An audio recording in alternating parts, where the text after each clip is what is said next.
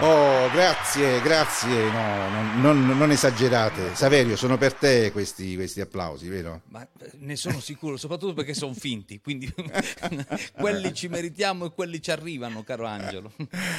Bentornati, bentornati in questa seconda puntata di Informale. Io, come sapete, sono Saverio Pepe. Ma per favore. Ma, Dai, vabbè, dai, ma mi piace fatto- essere Saverio Pepe con ma ci hai messo 4.000 una e passa per- follower. ma ci hai Follower. messo una vita per costruirti una reputazione, adesso la butti via così. ma- No, no, sono con- sarei Ma- contento. Vabbè, io sono Angelo Tarantino, piacere. E, e io sono Saverio Pepe, piacere. Qual è il nostro ospite di oggi, Eh, Angelo? Introducilo lo tu, è un tuo amico. eh, Gianluigi De Stefano. Ciao Gianluigi. Ah, ecco gli applausi. Eh, Li eh, li volevo. Ecco, ecco. Sento il calore Allora. del mio pubblico. Gianluigi, non so se hai notato la differenza fra quelli di prima erano applausi da teatro, quindi più smunti per me. Invece per te c'era proprio la standing ovation, quindi Sì, sì. eh, eh, eh, hai visto? Ho quasi C'è- visualizzato le persone in piedi, guarda. sì, eh, sì. c'erano, c'erano, c'erano, c'erano. Era la stessa registrazione, voglio rassicurarvi su questo, non c'era un applausometro. Allora, Gianluigi è insomma romano, con origini... Mi sembra che tu avessi anche un'origine campana, dico bene? Io sono assolutamente napoletano puro Ah, sangue, pur ecco, essendo allora. romano, ormai insomma ho sempre vissuto a Roma, perché mia mamma non voleva avere figli romani. Ci portava a Napoli, ci faceva nascere, siamo tre, e poi ritornava a Roma dove già viveva con mio padre per lavoro, siamo spostati. Quindi ricordo bene che sei, insomma, hai le radici in quel del Vesuvio, è una cosa di cui sei particolarmente fiero. Orgogliosissimo, sì. Però non ti ho mai sentito parlare con l'accento campano. Ci vuoi far sentire una cosa? Eh, Guarda, allora io non ho mai vissuto a Napoli, ho una famiglia allargata a Napoli sconfinata, decine di cugini che eh, amiamo, ci amiamo come fratelli, come tutti bravi, insomma, napoletani, eccetera. Però non ci ho mai vissuto, quindi l'accento lo scimmiotto, mi viene male e, mi- e poi mi riprendono pure, dice, ah ma tu fai finta di parlare napoletano e poi ti viene male. Allora preferisco non insultare, diciamo, la parte sana della mia famiglia, quella che è rimasta a Napoli.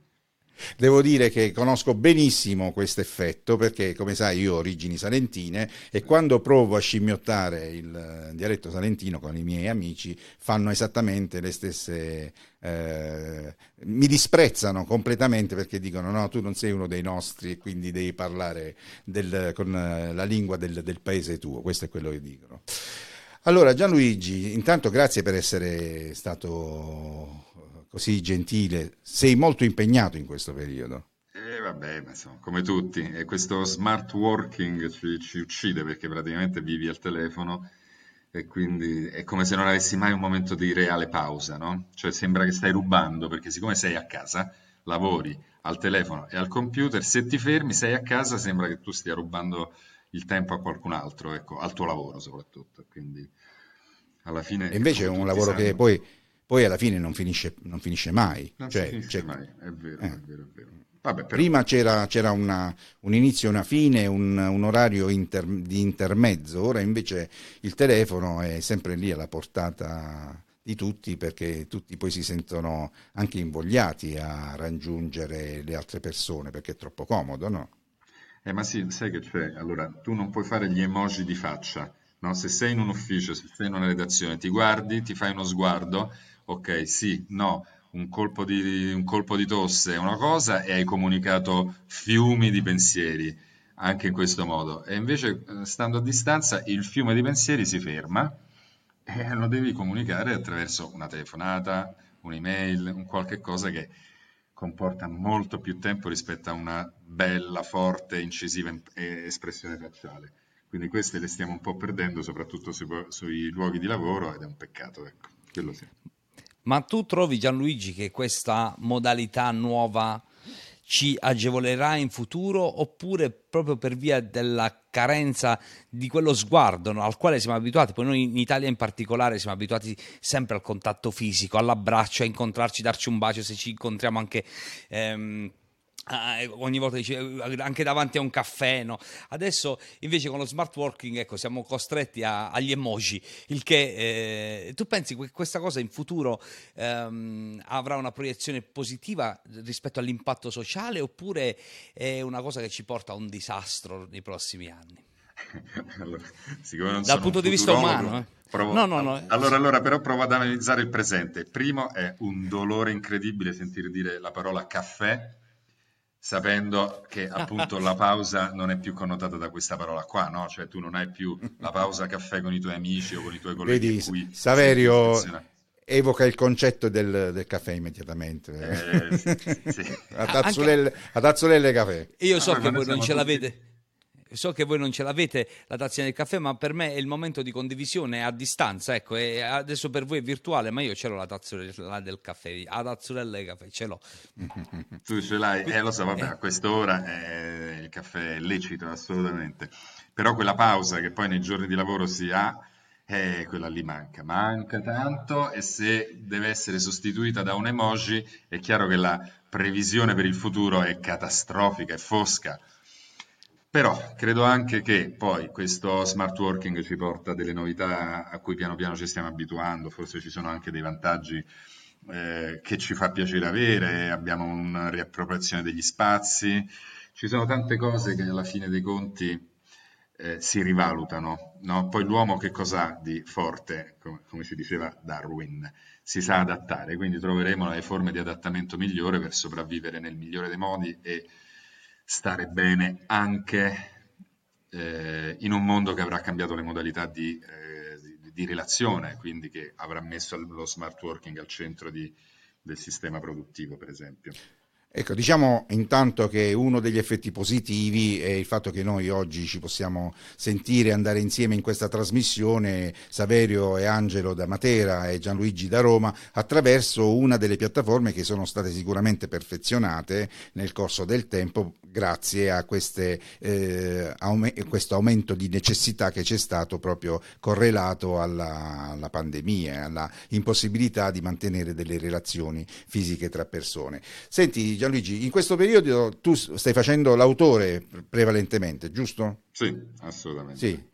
Di che cosa ti stai occupando? Allora, in questo periodo sto lavorando con Marco Liorni, che è un conduttore molto noto di Rai 1, nella sua trasmissione che si chiama Italia Sì su Rai 1 sabato pomeriggio ed è una trasmissione molto piacevole perché nasce da un'idea proprio di Marco, di cui una- di- me ne aveva parlato qualche anno fa, di mettere al centro le storie comuni, al centro di, un- di- di una scena, eh, le storie comuni. E lui si è ispirato a una cosa che si chiama, eh, che sta a Hyde Park a Londra, si chiama Speaker's Corner, l'angolo dello speaker. Certo. Ed è, per chi non lo sa, voi lo sapete perché siete persone estremamente acculturate, molto più di me. Lo Speaker's Corner è la rappresentazione plastica di che cos'è il diritto di parola all'interno di una democrazia. Quindi quello che è poi, diciamo, una- un regno quindi governato da un sovrano, un re, eccetera, in realtà esprime alla massima potenza il diritto di parola e alcune forme democratiche, tra cui questa. E che cos'è? È semplicemente un palco nel bel mezzo di Hyde Park in cui ciascun cittadino britannico, cioè un suddito, ha il diritto di salire, parlare, dire la sua e far conoscere a chi vuole suo- la sua opinione, il suo pensiero su determinate questioni. Anche su una cassetta della frutta, voglio dire, Anche non c'è... su una Mm. cassetta della frutta, Mm. qualunque cosa. Non c'è un limite a questo diritto di salire e avere un podio a disposizione per arringare la folla. Eh, Saverio, se, se tu andassi ad Hyde Park, eh, prenderesti una cassetta della frutta e ti metteresti a cantare, che dici? Ma io lo, farei senza la cassetta della frutta, Cioè, ca- ca- canterei per il piacere di cantare che, che mi, mi accompagna sempre, ma senza la cassetta della frutta, nel senso che ecco, magari porterei un, un microfono e, e probabilmente direi ma quanto è bella questa cosa che avete qua in Inghilterra, In- noi in Italia non ce l'abbiamo se non al sabato pomeriggio su Rai 1 con Marco Liorni, direi così.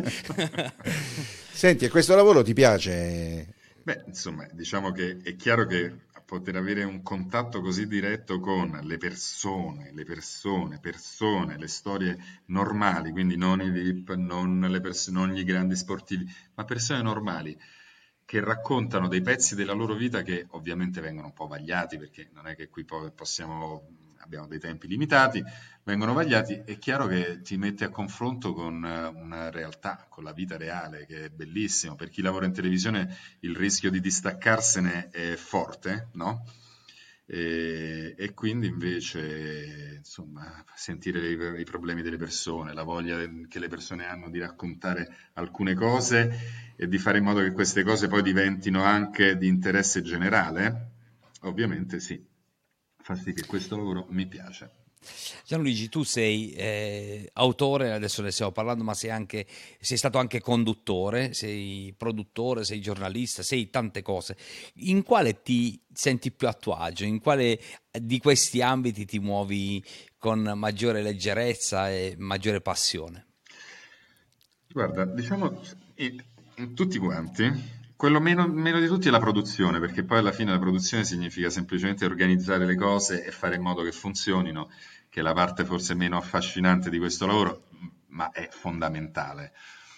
Però io avevo una società di produzione con la quale producevo le mie cose, i miei documentari, alcuni pezzi di puntate di trasmissioni varie.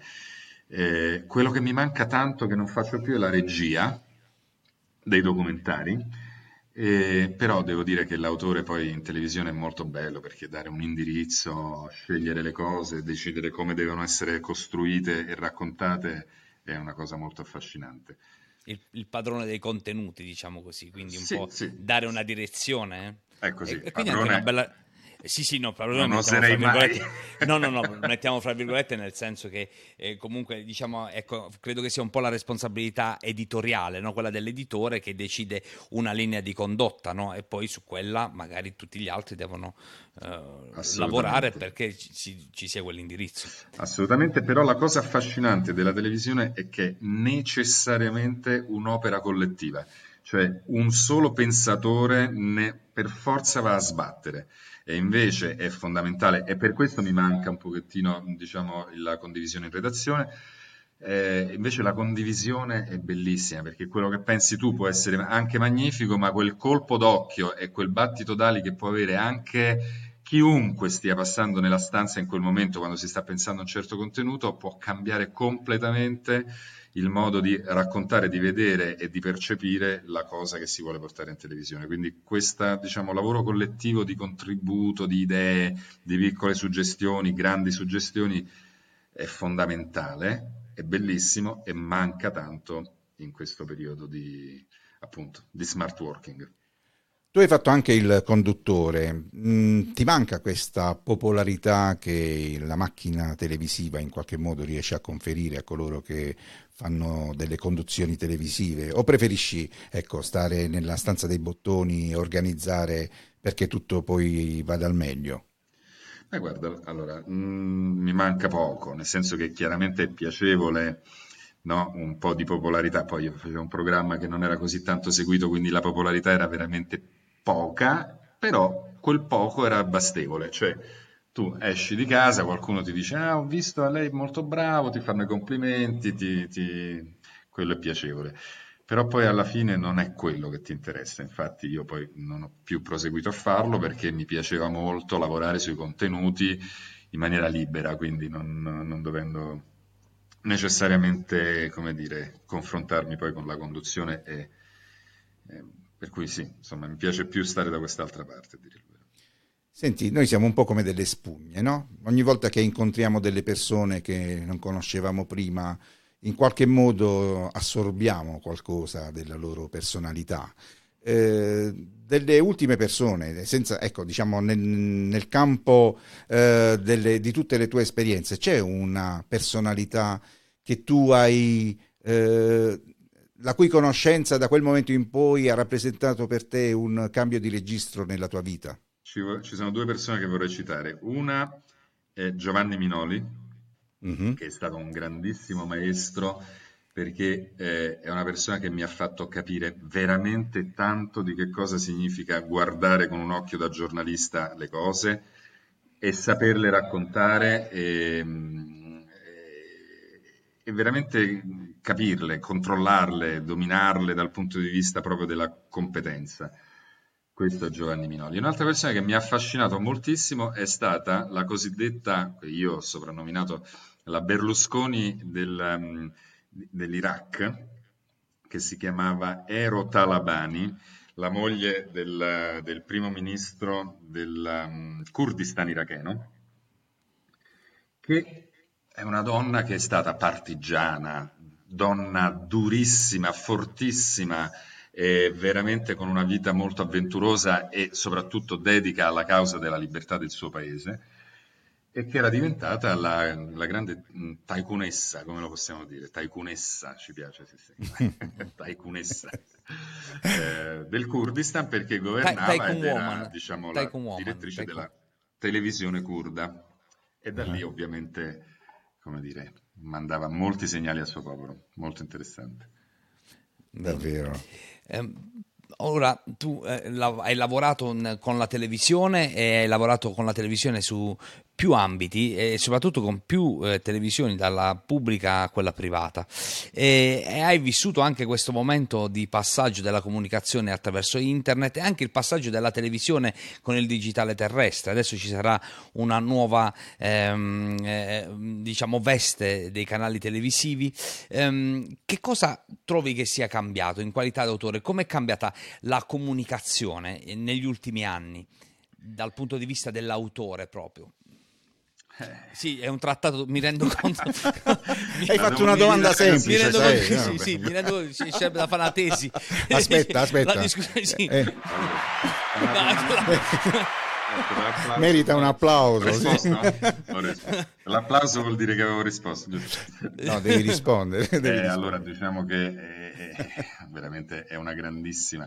Intanto sulla comunicazione ha influito tantissimo tutto questo ultimo anno, paradossalmente c'è un, un, un percorso lungo che ha fatto la comunicazione e poi all'improvviso quest'anno ci siamo confrontati con tantissime, tantissime cose complicate. Per esempio è esploso ed è stato pericolosissimo, abbiamo toccato con mano la pericolosità delle fake news, tema eh. anche già insomma vecchio, però quest'anno con, la, con, con, l'inferno che c'è stato di notizie sul Covid, quello sì, quello fa bene, quello fa male, eccetera, le chat delle mamme delle scuole, le chat dei colleghi, le chat dei colleghi di ufficio, eccetera, sono stati del, dei volani di informazioni eh, false, inventate, pericolose, devastante. È stato un volano infernale questa cosa qua. Quindi la comunicazione è stata una battaglia perché io l'anno scorso, quando è cominciato il Covid, lavoravo per mi manda Rai 3 con Salvo Sottile, ci siamo resi conto della pericolosità del nostro lavoro, cioè che ogni singola parola in quel momento così delicato per un intero paese aveva un peso, ogni singola parola aveva un peso enorme e quindi eh, abbiamo capito che dovevamo soppesare ciascuna virgola che uscisse dalla bocca di Salvo Sottile, per esempio, no? con Salvo.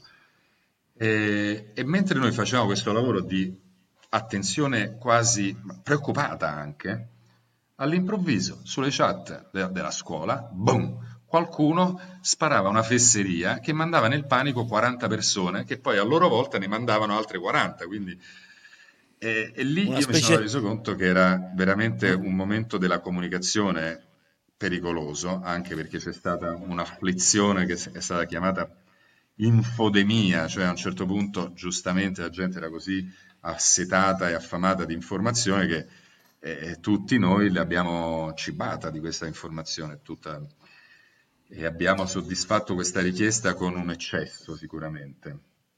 Ma non trovi che questa sia responsabilità anche di chi eh, poi dovrebbe fare l'informazione? Ecco, tu mi dicevi, voi avete usato tanta attenzione quasi maniacale, preoccupata, hai usato preoccupata come aggettivo per definire l'attenzione, eh, ma, ma, magari quell'attenzione vostra non è stata l'attenzione di, di tutti coloro che si occupano di comunicazione e quindi chiaramente quando proprio l'informazione che dovrebbe essere quella alla quale tutti dovrebbero attingere o attenersi eh, sulle disposizioni, eccetera, diventa fuorviante, è chiaro che poi magari rischia di, di vincere la, la, la, la, fake news, no? eh, rischia di essere il virus nel virus la fake news.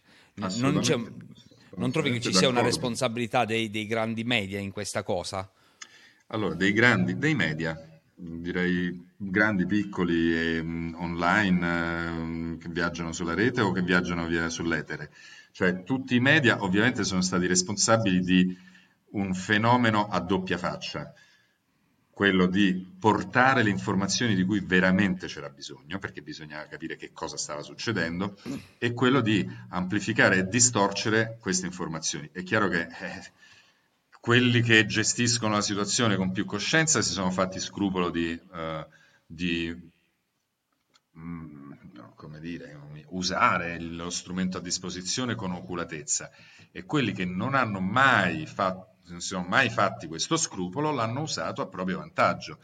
In realtà, secondo me, per una prima fase c'è stata una mitigazione dei, dei fenomeni deteriori, cioè eh, anche i media, chiamiamolo così, stampa, televisione, internet, quelli più spregiudicati hanno tirato un po' il freno a mano all'inizio, no?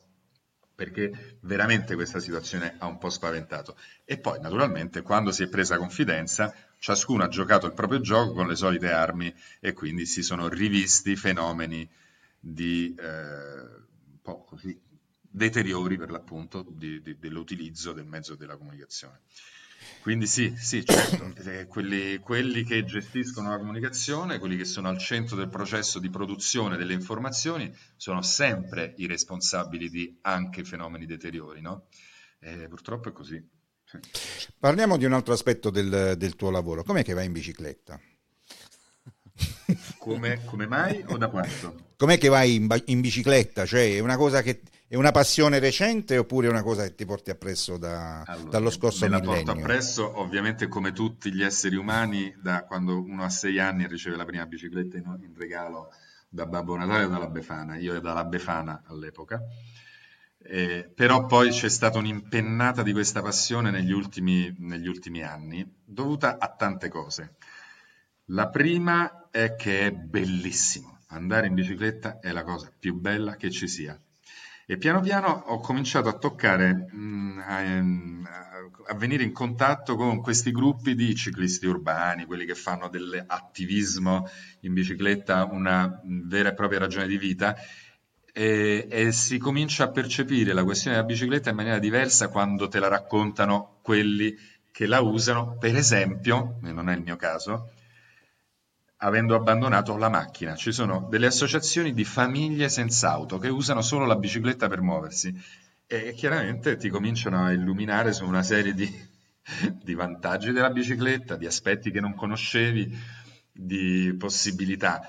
E quindi quest'anno per la prima volta alla tenera età di 56 anni, anzi 55 ne avevo quando sono partito, mi sono fatto il mio primo viaggio in bicicletta per di più con un piede fratturato. Ecco. Perché, perché tu, tu ami l'avventura, no? Quindi è normale. Te lo sei rotto apposta il piede, di la verità. per, per, rendere un po' più frizzante questa, questo viaggio. No, è stato un viaggio, ovviamente l'ho dovuto semplificare moltissimo perché col piede rotto avevo paura, quindi ho sperimentato quanto è bella l'Italia e in particolare quest'anno l'Umbria.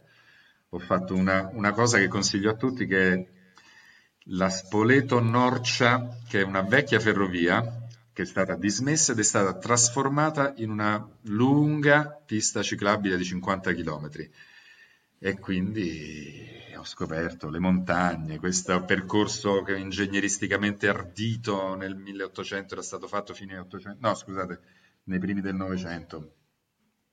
Gallerie elicoidali che si arrampicano all'interno delle montagne, poi vallate, insomma, meraviglioso. Tutto questo da solo in bicicletta, e che è stato anche un momento di riflessione dopo, dopo diciamo, la fatica di aver portato a casa una stagione di di lavoro col Covid, come per tutti quanti, insomma, molto faticoso. Vedi Saverio, tu non conosci bene Gianluigi, lo stai conoscendo oggi, ma io che lo conosco ormai da un bel po' di tempo, sono proprio affascinato dal suo modo di raccontare le cose. Anche se lui dovesse un giorno raccontarci che spesa, ha fatto la spesa al supermercato, riuscirebbe a convincerci della bontà di questa cosa, perché, perché è proprio, è, è insita nella sua personalità, perché lui, io credo che tu faccia poi effettivamente le cose che ti piacciono e questo è stato anche un elemento importante no? nelle scelte della tua vita. Ha, ha segnato molto quello, le cose che hai fatto e i cambiamenti che hai avuto, vero? Sì, diciamo che ovviamente è chiaro che una scelta mh, come quella di fare il giornalista, insomma l'autore, il raccontatore, è una scelta perché ne, ne, nessuno di noi nasce in una famiglia in cui tutti ti, ti, portano a quello. Tant'è vero che io mi sono laureato in economia e commercio perché i miei genitori non pensavano che fosse un mestiere né fare il giornalista né fare altro. E quindi, diciamo, per, um, dire, per concludere un cursus honorum scolastico degno di quello che si aspettavano i miei genitori, ho fatto economia e commercio. Fatto quello, poi mi sono dedicato a quello che volevo fare, per cui devo dire che alla fine, quando ho scelto di fare quello che volevo, mi sono anche tanto divertito perché ho viaggiato per tutto il mondo raccontando ogni angolo del pianeta. Naturalmente mi capitava, mm, casualmente, ogni volta che partivo per un viaggio per fare qualche documentario di lavoro, guardavo bene e questo è il paese più povero del mondo, questo è il paese penultimo nella lista dei poveri del mondo, cioè erano sempre posti un po' sfigati da, da, dal punto di vista economico, però ovviamente ricchi di storie, esperienze, cose da raccontare. Quindi... Poi, poi, giustamente tu avendo studiato economia e commercio eh, eri in grado di analizzare quanto fossero poveri quei paesi perché avevi anche cognizione tecnica, no? Esattamente. Se, esatto. Senti Gianluigi, eh, Gianluigi, tu hai, hai, una formazione da prima umanistica, no? hai fatto prima il liceo classico e poi sei diventato un tecnico per poi ritornare a, a, a esplorare l'ambito umanistico. Ora, come hai vissuto l'università, visto che mi sembra di capire che la tua inclinazione sia, diciamo, tutt'altro che tecnica, se non ho capito male, mi sembra che tu eh, sia un appassionato delle persone, no? delle loro storie, dei loro volti, del loro vissuto e quindi eh, invece, invece, economia e commercio è una roba eh, proprio tecnica, devi avere a che fare con i numeri, con le carte, no? io vedo i commercialisti che ci circondano, dico ma come fate? Credo che sia il mestiere più difficile del mondo. Allora, dipende, ovviamente economia e commercio ti può aprire qualunque mestiere. Io d- dall'economia pura, che è speculazione quasi filosofica, fino al marketing che è vendita, oppure passando per un mestiere come il commercialista, che appunto diciamo, quello che ti tiene in ordine i conti, quindi che Dio lo benedica, però è chiaro, magari non è così divertente. Allora, eh, io sono arrivato lì, posto che a qualcuno possa interessare la mia personalissima scelta, ma questo è informale, quindi si chiama informale proprio perché è una chiacchierata fra amici. Eh?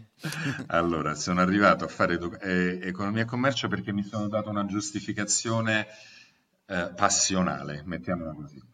La mia professoressa di filosofia al liceo ci aveva aperto a un certo punto un percorso dei filosofi che più si erano avvicinati alla, alla, alle questioni economiche, in particolare Riccardo e Mm, poi per la mia maturità mi aveva proposto di fare una tesi, cioè non una tesi, ma un piccolo studio monografico su Marx. Vabbè, diciamo che non, è, non, c'era una questione ideologica dietro, ma la mia sfortuna ha voluto che il membro interno, che, si, che così era allo, allora, fosse un prete.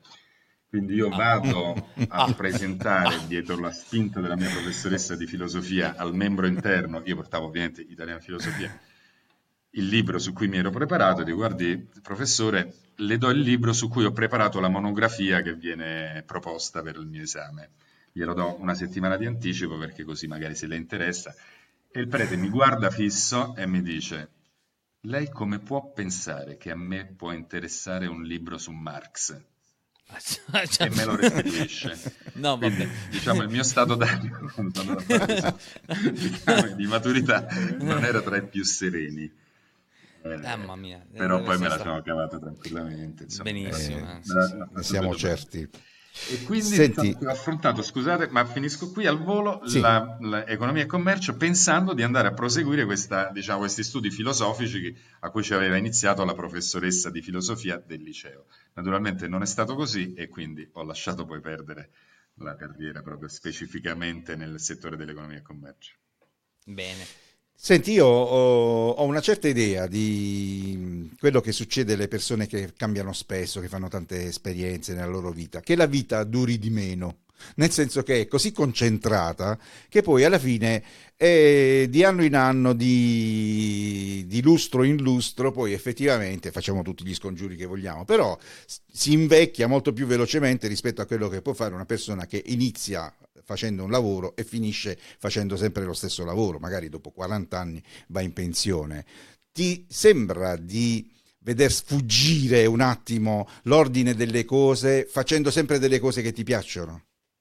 Eh, vabbè, ma tu mi fai delle domande che mi vuoi mettere in crisi a tutti i costi. Ma perché ha sentito, ascolta, perché ha sentito della filosofia, ha sentito de- della tua inclinazione per la filosofia, ha detto vediamo, è vero, e quindi è un, è un momento suo di verifica. No, attento Gianluigi, perché rispondi bene perché sta facendo una verifica formale. Attenzione, io ho tenuto a precisare che questa è una cosa che capita a me, quindi sono il primo ad accettare questo principio. Ecco, eh, va allora, bene. Saverio, ti chiedo aiuto. Vabbè, comunque... dalle angherie di questo uomo che ha il nome Angelo, ma invece è un diavolo. Mamma mia. Allora, eh, no, ho risposto. Ah, sì. è finita, è finita. No, ma sai cosa? Sai, Gianluigi, ti spiego, se, se mi posso permettere. Sai perché ti ha fatto questa domanda? Perché lui è uno di quelli. Lui sai, sai, che lavoro faceva prima? Tu lo sai che lavoro faceva prima Angelo? Eh, eh, lui lavorava al Banco di Napoli. Era hai capito? Lui faceva bancare, sì. e, e, lui lavorava in banca, quindi aveva tutti i crismi dell'uomo che lavorava in banca. Era... Il travè, il travè. Eh, esatto. Poi ha deciso di cambiare, di fare della sua vita un work in progress costante e quindi mm. adesso sta cercando qualcuno che condivida la sua esperienza per non sentirsi fuori luogo in questo mondo. Ecco, questo è. quindi cercava manforte da te Gianluigi. E se la prende con me. no, no, no. Non mi permetterei mai mai, non mi permetterei mai. Sta no. cercando manforte, sta cercando ah. suoi simili. Sai, noi, noi, siamo di Matera, no? A Matera c'è un proverbio che dice questo, recita così. Dice sumel che sumel, che te lo traduco in italiano, dice simili con simili, cioè gente simile, la gente simile si cerca, quindi o, i, i, simili se la fanno fra di loro. Ecco, lui sta cercando simili in questo momento. Ecco, ecco perché sì. ti ha fatto quella domanda Gianluigi. Ho capito. Allora era... Ma io lo vedo non come un simile, lo vedo come una fonte di ispirazione, perché siccome conosco la sua estrema versatilità, la sua capacità di affrontare tutte le cose con piglio professionale, con grande passione. E per me, insomma, il fatto che noi a distanza di vent'anni ancora eh, abbiamo questa, questo rapporto a distanza, abbiamo questa amicizia che è alimentata di volta in volta, è proprio frutto di questa altissima considerazione. Lui infatti non mi cerca mai, devo dire, Saveri, ma sono quasi sempre io. Eh. non, è vero, non, è, non è vero perché ogni volta che ho l'occasione di chiedere qualcosa, eh, o, o perlomeno si, si affaccia la possibilità di parlare di Matera, la prima persona che, che chiamo sei tu e questo lo sai. Comunque, questo potrebbe non interessare a nessuno, diciamo così, il nostro, la nostra relazione specifica. Eh, però invece una cosa può interessare, il senso dell'amicizia, cioè a me piace moltissimo un rapporto come questo che abbiamo noi, che è un'amicizia che c'è, punto. Da vent'anni ci siamo capiti, stimati, apprezzati reciprocamente, sappiamo perfettamente che se io chiamo Angelo tra un anno è come se ci fossimo sentiti ieri e viceversa. Se mi chiama sono felice anche eh, tra un anno, tra due anni.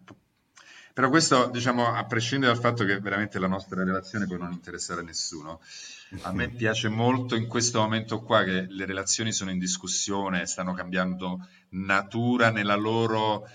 Eh, conformazione gestuale proprio. Eh, però sentire che ci sono delle amicizie che esistono e resistono è bellissimo e quindi ti fa sentire tranquillo anche un momento così complicato proprio dal punto di vista relazionale. Bene, vorrei fare un'altra domanda adesso per cambiare argomento. Eh, mh, hai un sogno rispetto al alla tua passione per la bicicletta e uno rispetto al tuo lavoro di, eh, di autore, hai una, sì. una, cosa che eh, speri di poter fare fino, insomma, fino a quando poi deciderai che sei in pensione e quindi basta così. Allora, rispetto alla bicicletta i sogni sono, diciamo, due, va? Per, per, per restringere un campo che in realtà sarebbe apertissimo. Allora, il primo sogno è che veramente si arrivasse a una mobilità ciclabile per le città, soprattutto per Roma, molto molto estesa e intensa e che tanti capissero che andare in bicicletta è molto più facile e comodo rispetto a quello che si pensa e quindi vedere Roma come Amsterdam o Copenaghen. Questo è il primo sogno. Secondo sogno relativamente alla bicicletta è fare tanti viaggi, possibilmente con le mie figlie alle quali sto disperatamente tentando, forse sbagliando per la mia insistenza, di travasare questa passione che è salutare. e che mm, mi seguono un po', poi no, poi sì, come fanno diciamo tutte le, le figlie, tutte le figlie. Io, le figlie io non posso dire la stessa cosa io ho un figlio maschio, quindi diciamo che da questo punto di vista non ho gli stessi problemi. non è vero, non è vero, è un problema comune a tutti. Poi tu ora, eh, quanti anni hanno le tue figlie? Le mie attualmente hanno 13 e 11. Eh, e quindi, eh, quindi abbiamo Siamo dei figli che sono coetanei. coetanei, coetanei. Sì, sì, sì. sì. Senti, io... vai, vai Saverio. No, dicevo io, io eh, 13 e 7, quindi insomma, ah, siamo là, no, capisco quel, il ti seguono, poi non ti seguono, poi ti, seguono, poi ti sembrano quelle che papà sei il migliore al mondo, un attimo dopo maledizione perché il papà della mia amica è migliore del mio, è vero, non so allora. se avete anche voi la stessa, lo stesso imbarazzo nel, nel, nel, sentirsi amatissimi e anche talvolta no, in, da parte, insomma, messi da parte. È perfetto, cioè, Saverio, tu hai fatto una fotografia del del, del padre, del rapporto padre-figli perfetta. Eh, confesso che questa cosa qua l'avevo percepita anch'io, tanto che l'anno scorso, quando, anzi due anni fa, stavano per entrare, soprattutto la grande, nella preadolescenza, ad, cominciava ad avere questi primi scossoni umorali, per cui tu capisci esattamente come dici tu, papà sei il mio idolo, papà ti odio, me le misi tutte e due sul letto, stesi, e le feci, feci loro questo discorso. State per entrare nella preadolescenza. Vi preannuncio cosa vi accadrà. Un no. giorno mi odierete e un giorno mi amerete, un giorno mi potete vedere perfino morto, perché proprio non mi sopportate. Allora vi voglio dire che non vi dovete preoccupare, è tutto normale. Io ho per voi un amore tale, talmente forte, che lo avrò anche diciamo, per colmare quando voi non mi amerete, penserete di non amarvi. Questa è la vostra adolescenza, tra un pochettino sarà così, ma non vi preoccupate perché io vi amo lo stesso, anche se penserete di odiarmi. Loro mi guardano e mi fanno, ah, ma lo sai che è vero? Ogni tanto mi capita. Ho detto, vabbè, non ti preoccupare per... perché papà ti vorrà bene lo stesso. Vuoi sapere che cosa ho fatto io adesso, eh, visto che è informale, mi piace l'idea di, di dirlo.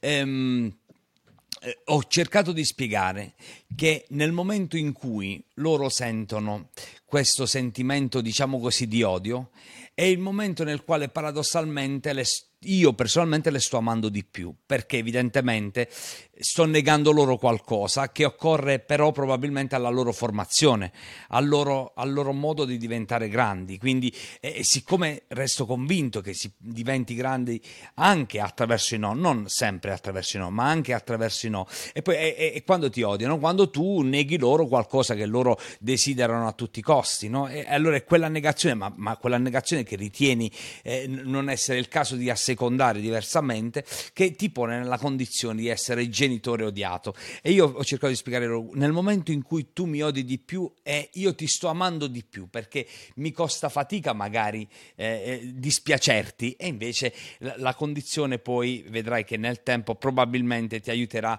a comprendere mia, eh, questo mio atteggiamento. Ho provato a fare questa cosa perché poi eh, facciamo sempre il mestiere più difficile del mondo. A voglia noi, eh, chi fa l'autore, chi fa il musicista, chi fa, fa il marketing, eh, fa, fa il padre che resta e la madre è ancora peggio, eh, dobbiamo no, dire. No, no, è più difficile il padre. Eh, scusa, adesso Saverio ha avuto, ha avuto, la grandezza di introdurre già da prima il tema padri. Eh, bisogna un attimo, siamo tre padri, non so quante mamme sono qua in ascolto, ma eh, no, io sono assolutamente d'accordo, è più difficile il mestiere del padre perché ovviamente non può fare leva su tutta una questione, su tutta una serie di elementi affettivi, di dolcezza, di rotondità che ci sono nel rapporto madre-figli.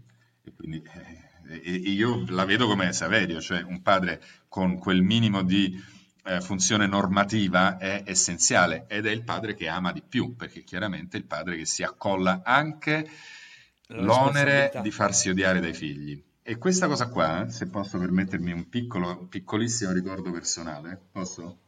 Certo, no? certo. Me la ricordo, Saverio mi hai acceso proprio una lampadina.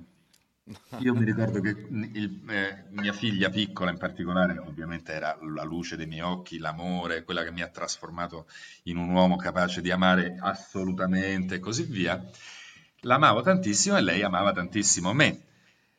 E un giorno, me lo ricordo perfettamente, la sgridai e per la prima volta lei, invece di, come dire, cercare mia, il mio perdono, si girò, era piccolissima, si girò e disse papà non capisci niente e se ne andò e si incamminò lontano sul corridoio.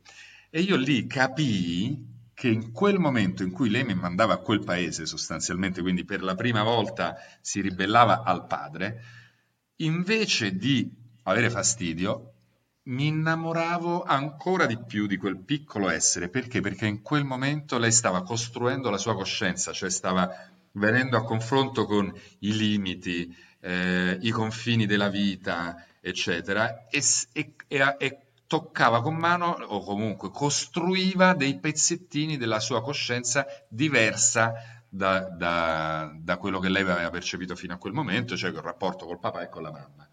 E in quel momento lì, in cui lei si è ribellata, è scoppiato il triplo dell'amore. Ecco, questo, Saverio, mi hai acceso una lampadina su quel momento lì che mi, mi faceva piacere. Sì, sì, ma ma guarda, sono reduce da una lettura che è a proposito di Marta, scritta da eh, un editorialista che probabilmente conoscerai, è Pierluigi Battista. Certo. Eh, lui um, nel, parla del suo rapporto con uh, sua figlia e, um, e il passaggio meraviglioso che fa è lo stesso che hai appena fatto tu.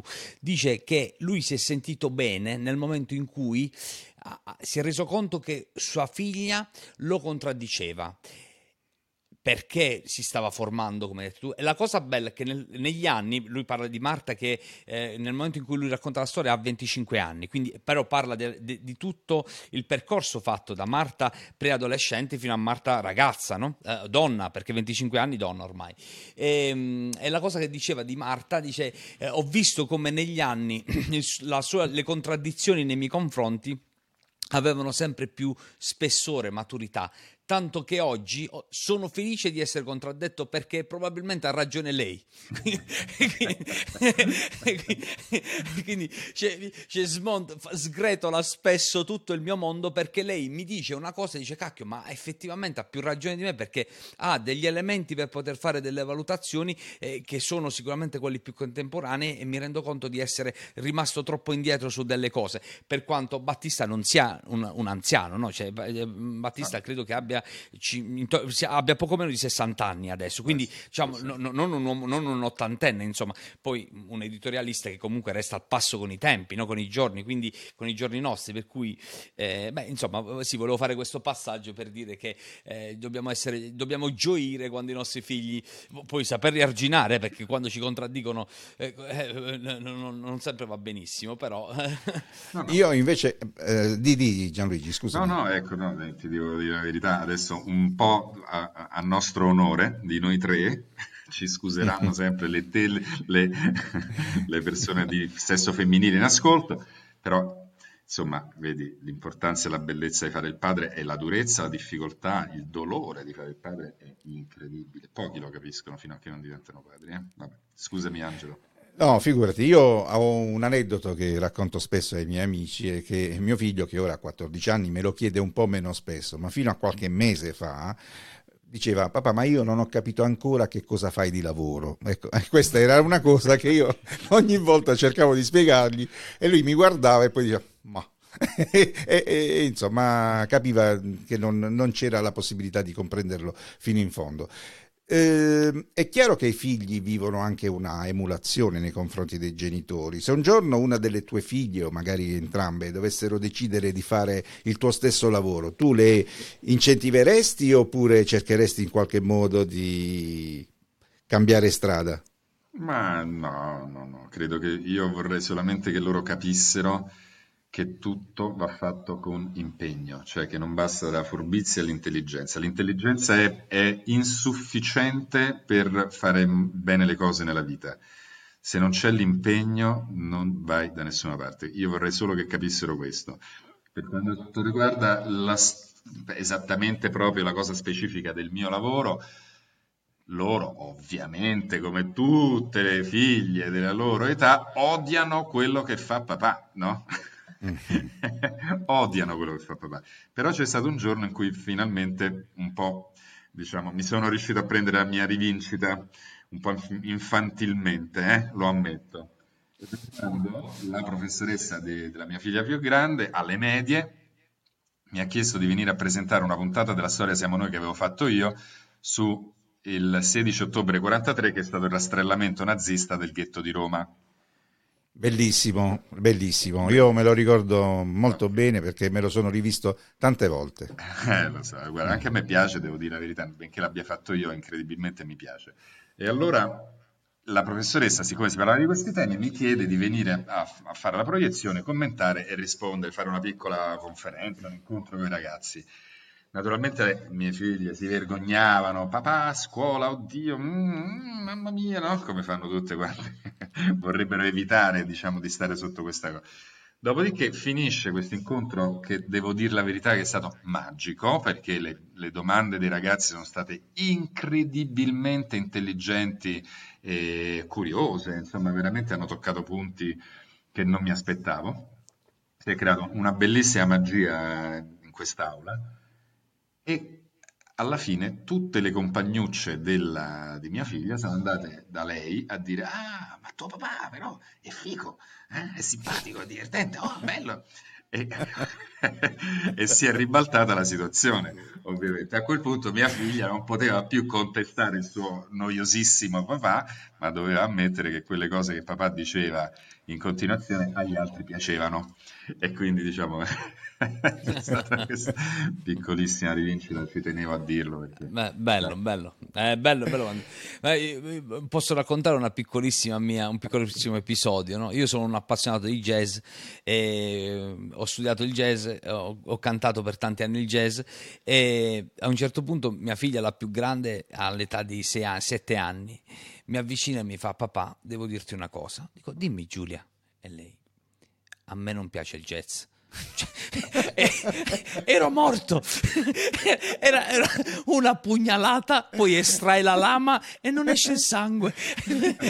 Era, oh, sono, sono, sopravvissuto poi nel tempo. Eh, ecco, adesso, adesso però, ecco, di, di, di, contro ci sono le soddisfazioni. Ascolta la trap. Basta, ho detto ah, tutto. Eh, Io... è andata male. Posso...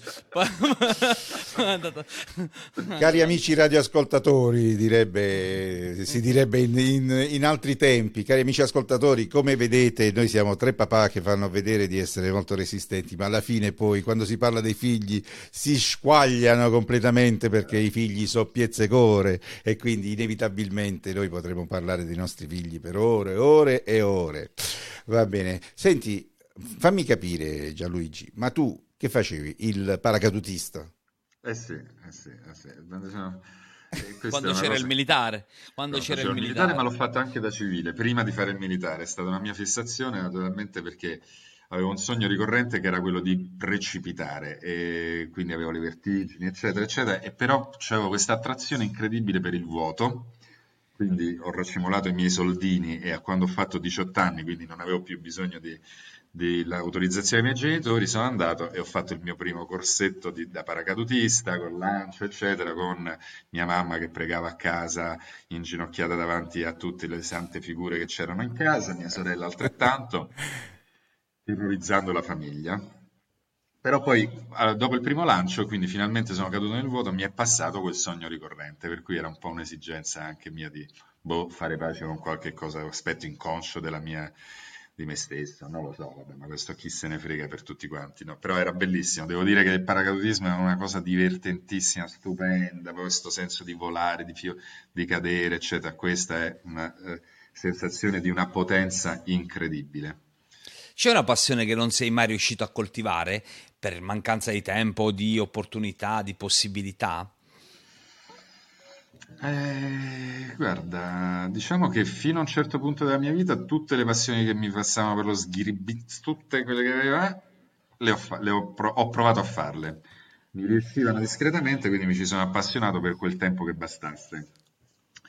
Eh, qualcosa che veramente non sono riuscito a fare, che avrei voluto fare, non ti so dire, no, non mi viene in mente. No, in ok, mente. va bene. Allora, ma no, non dobbiamo cercarla a tutti i costi. È anche bello, probabilmente, a un certo punto var- valutare, verificare che sei riuscito a fare eh, quello che ti passava per la testa. No? Penso che possa essere a un certo punto della vita una specie di, eh, come, di linea per tirare, per fare una sommatoria no? Degli, Mm, delle esperienze. Mm. No, no, ma grazie, mi fai riflettere adesso su questa cosa perché non ci avevo mai pensato. È stata una, una domanda su cui rifletterò ancora. Perché sì, avere la sensazione di non avere passioni che non sono riuscito, a parte quando ero piccolo che volevo Big Jim e i miei genitori non me Eh, lo vabbè. volevano comprare, naturalmente, ma a parte queste limitazioni che mi hanno imposto gli altri, poi dopo no, sono riuscito più o meno. Io giocavo col Big Jim del, del vicino, quindi... Ah, ecco, vedi? Eh, eh, però posso dire, eh, vi ricordate una cosa di Big Jim? Big Jim aveva una caratteristica che faceva un solo movimento, cioè tu gli schiacciavi dietro la Certo. schiena e lui alzava il braccio. Eh, infatti Elio e le storie tese lo hanno anche. Vabbè, meglio non I dirlo. dai. simbolici Big Jim. Eh, I sì. simbolici Big Jim. Eh, Premi il tasto. eh, esce lo sfaccim, esatto. Eh, Io quando scoprì quella cosa, che l'unico movimento fosse quello e basta, dissi vabbè, e non è interessante. E quindi mi disinnamorai di Big Jim dopo un pomeriggio di gioco. Dissi, avevo tutta- era diventato un mito per me Big Eh, Jim. sì. Poi però quando ce l'avevo questa cosa qui, di, a voglia tu a fare il simbolico Big Jim, eravamo troppo piccoli per immaginare cosa potesse significare. Però, però Sì. è vero che quella... Sì, allora Big Jim era una, una trappola, nel senso che chiaramente era un, un- personaggio che fa- ti faceva sognare, perché tutte le avventure che era in grado di proporre Eh. eh, erano, erano meravigliose, poi quando ce l'avevi in mano queste avventure non c'erano, e quindi... Senti Eh, certo. Gianluigi, tu hai una bella esperienza, insomma, hai viaggiato in ogni angolo del mondo, hai conosciuto tante persone, tanti, anche tante persone responsabili delle pubbliche amministrazioni, medie, grandi. Ti sei fatto un'idea per Roma? Cioè, questa città che tutti quanti guardano come una città eh, immensa, bellissima, eterna, ma che sembra un po' malata. Tu hai un, un progetto personale per Roma? Ma guarda, io eh, diciamo, ovviamente all'inizio abbiamo parlato della bicicletta e a me piacerebbe che Roma diventasse come Parigi, che è la dimostrazione non tanto mh, Amsterdam né Copenaghen, ma eh, Parigi eh, è una città che ovviamente ha puntato su alcuni aspetti fondamentali cambiando pelle. no? Eh, c'è stata questa sindachessa che si chiama Hidalgo, la quale ha rivinto le elezioni due volte e la seconda volta è stata rieletta proponendo una città che limitasse a dismisura il traffico. Ok, e lì hanno vinto. Qui da noi purtroppo il paradigma è esattamente l'opposto, cioè se tu dici che vuoi limitare il traffico o l'uso del- dell'automobile, sei condannato a perdere le elezioni. Tant'è vero che eh, insomma sono state riaperte le ZTL durante la pandemia. Vabbè, non annoio a chi non è romano per queste cose qua.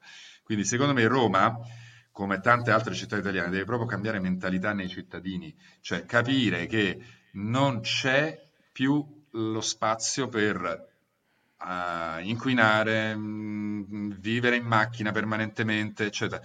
Cioè, bisogna proprio cambiare. È chiaro, però, diciamo, chi viene a amministrare Roma dovrebbe avere un coraggio tale che in confronto la Hidalgo è una bambina di 12 anni, cioè la sindachessa di Parigi.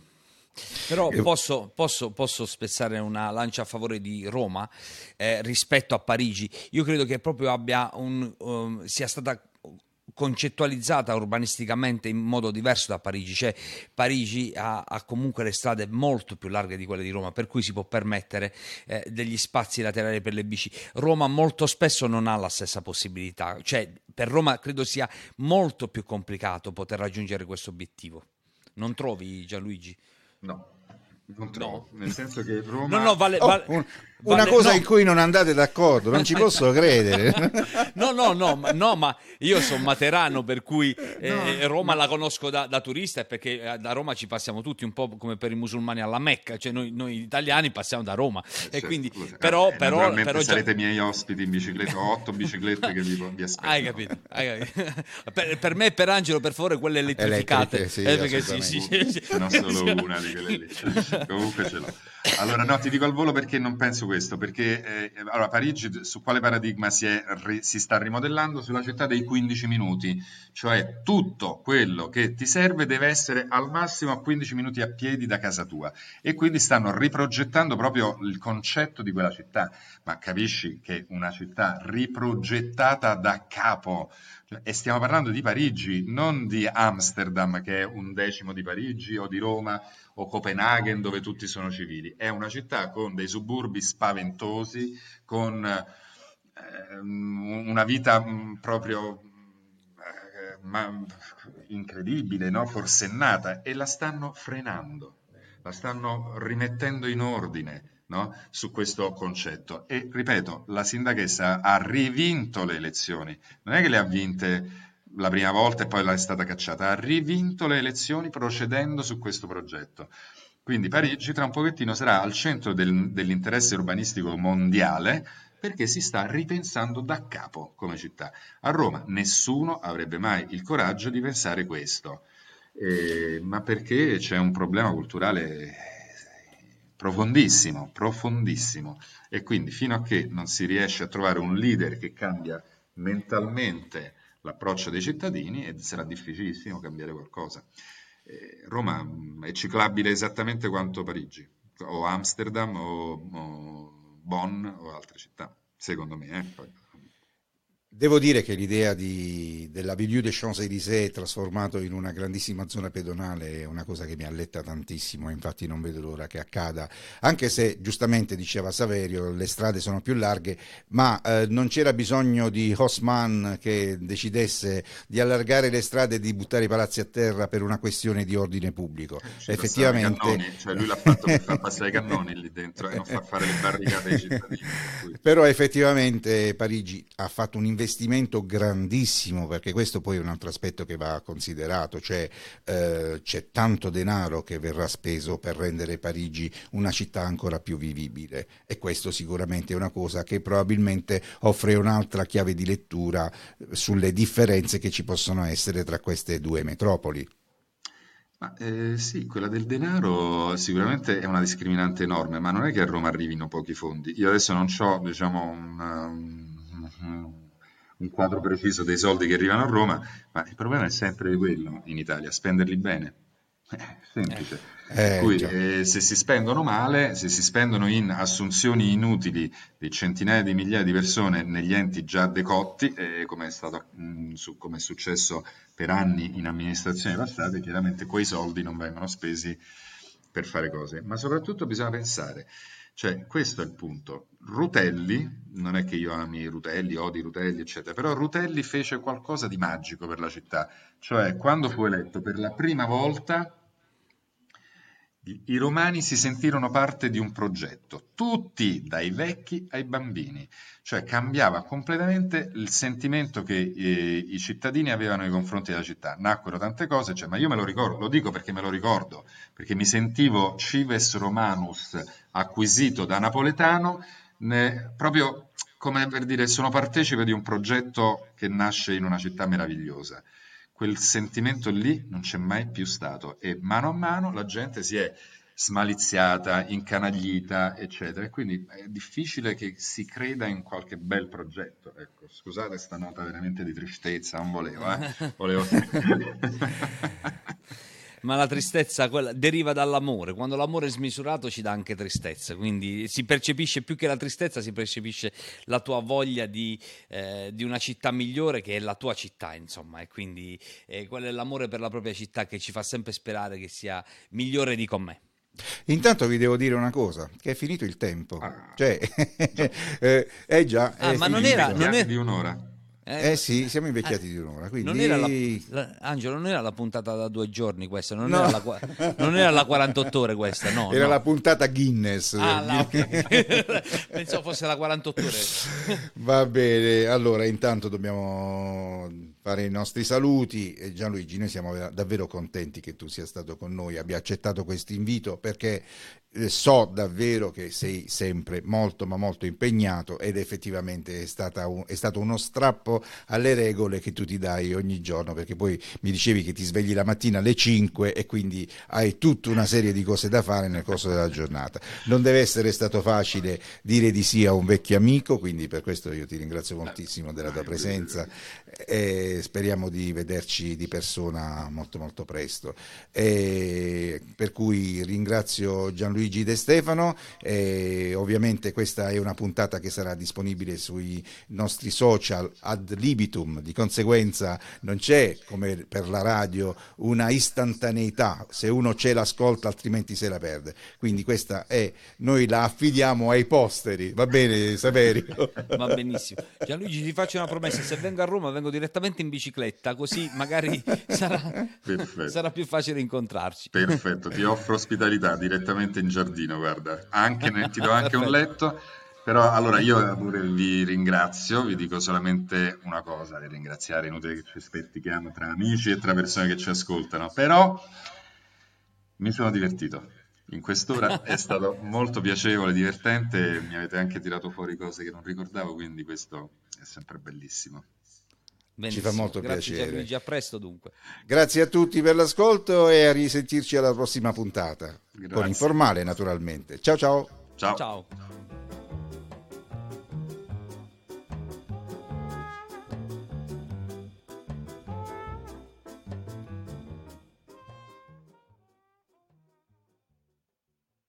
Eccoci qua, abbiamo finito.